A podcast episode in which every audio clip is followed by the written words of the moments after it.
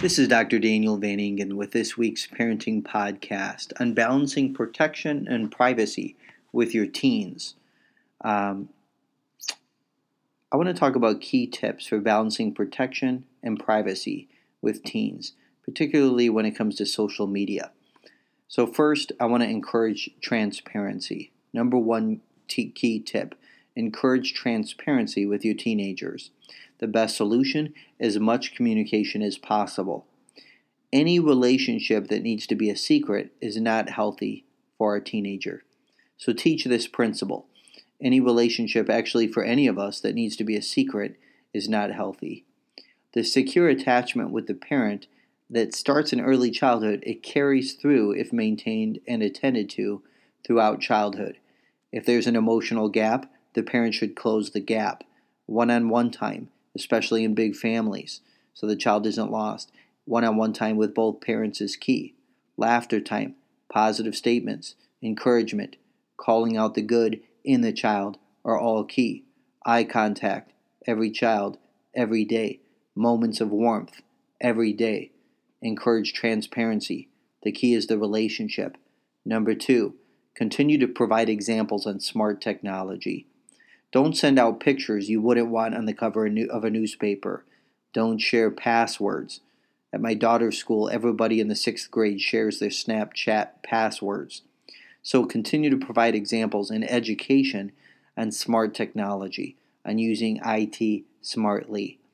And number three, establish social media standards for the family. Social media standards. This starts with limits. I'm surprised by families without video game limits for their boys. Boys need limits with video games. 7, 8, 9, 10. Starting at this time, they need limitations. So let's talk about some of those social media standards. Acknowledge that research shows that more screen time leads to less happiness, and specifically, more time spent on social media, Instagram, Snapchat, Facebook, it's associated with more unhappiness. For happiness, agree on limits. Parents themselves should be phone free between 3:30 and 9 p.m. awake time after school. Encourage teens to uphold communication standards with their friends. Please don't look at the phone when we talk.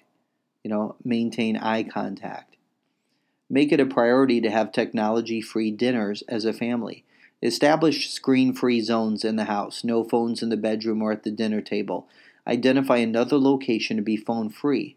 You know, say the library or the TV room when the family watches a movie together. We don't multitask with other screens, as an example. Make the car phone free. Come up with red light questions to ask kids that lead to meaningful connection. Um, you know, rather than you know sending out work emails, checking your messaging, checking social media, checking Facebook. Establish a park zone on the counter for phones during sleep time. All family members place their phones in the park zones one hour before bedtime.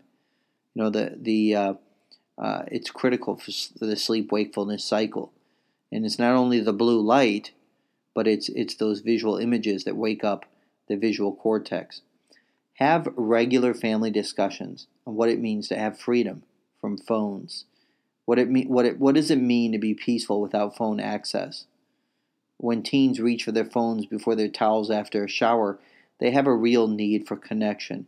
Spend time talking about how you feel and what is the feeling, what need is the feeling pointed to. You know, what are authentic ways to connect? It's a need to connect. What are what are authentic ways to connect besides phones? On the topic of FOMO, fear of missing out, does my child have a fear of being left out and why? Right?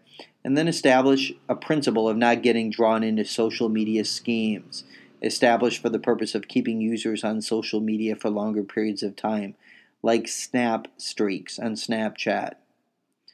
And uh, help teens and tweens market, recognize that companies are marketing uh, in savvy ways. Uh, and, and, they recognize that twe- teens have a digital footprint um, you know, everything that's apps, gifts, um, product reviews, hashtag hashtag campaigns, geo filters. There's all these overlays.